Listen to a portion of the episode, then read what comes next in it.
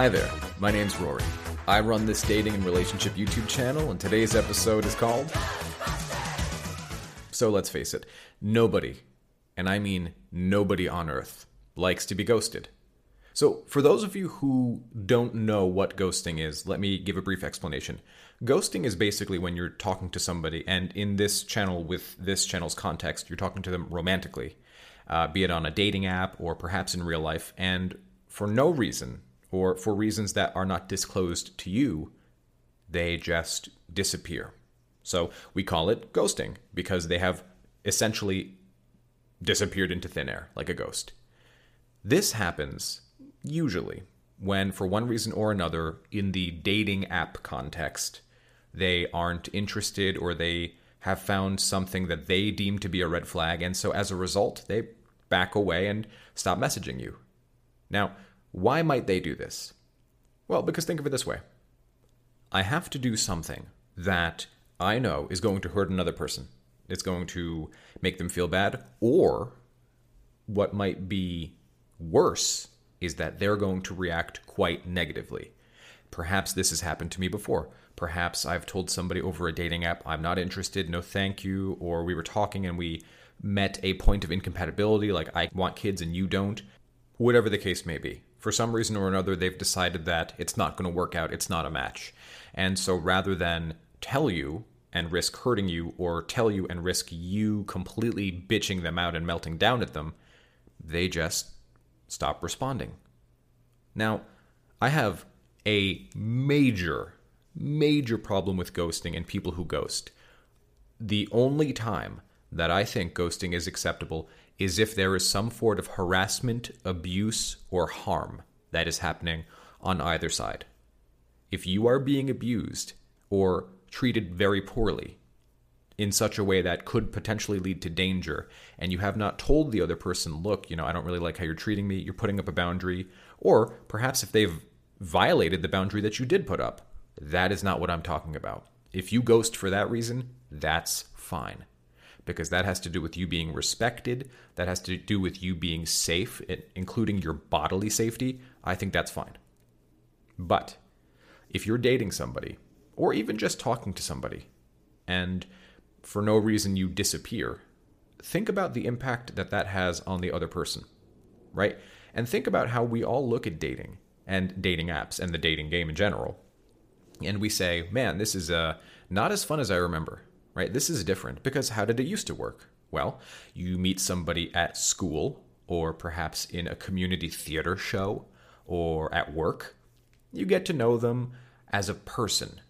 But now here comes dating apps and we get to treat everybody like objects and they're just replaceable. And then at every single turn, they get thrown left and right. Like, well, hmm, they're okay, but I can do better. You know, back in the day, before we really had cars or, you know, means of travel or communication outside of, you know, a 10 mile radius, you dated and married whoever was nearby. But thanks to dating apps and the internet and social media, we've all changed. And at least in this part, I can't say we've changed for the better. But there is something that can be done. We can all make this process so much more enjoyable and so much better by doing the opposite of ghosting radical honesty. Telling the other person, here's my needs, and seeing if they can meet them. Because it's going to be a hell of a lot easier to get your needs met if you tell the other person what your needs are rather than having this mind reading game. Here's what I need. Can you fulfill it? No? Okay, well, hey, it was a pleasure getting to know you. Best of luck out there. And that's it. We walk away, everybody's fine. But when you ghost somebody, think about the damage it does to them, and think about times where you have been ghosted, perhaps by somebody you really like and really thought you were getting along with. It makes you feel powerless. Did I do something wrong? What's wrong with me? Why didn't they like me? We were getting along fine. We had a fantastic first date that ended with a kiss, etc. So the point is that ghosting in and of itself is pretty harmful, both to you, the person who is ghosted upon, and to them, the person who ghosts, because it harms the entire dating process. Now, you all know that my views on dating apps are not exactly positive, but I understand that with the rise of the coronavirus, We all are trying to be a bit safer, a bit healthier in the way that we meet people. And walking up to a complete stranger right now with a mask on is not exactly something that will make them feel entirely comfortable. So, fine. You download a dating app, you set up a, a nice profile, you chat to some people who share your interests, and together we can make a pleasant experience. But we can't make that experience happen through ghosting. We have to make the experience a bit more pleasant through vulnerability, through open honesty, through radical honesty. Tell them how you feel, even if it might hurt their feelings a bit. There's a difference between telling the truth and being tactful. I think you're capable of doing both. If you're not finding a match, just tell them, hey, you know, I really think it was great meeting you. I don't think it's going to work out. I wish you all the luck in the world. And then unmatch them from the app. But when you ghost them, it does more long term damage, not only to that person and to you if it's happened to you, but we all collectively look at dating on dating apps and online in general as this horrific thing. And like, oh God, I got to meet people online. Meanwhile, we all become increasingly introverted and afraid to meet people out in the open because one day, as hard as this is to believe, one day coronavirus will not be such a thing anymore and we will have to go back out into the world to meet people.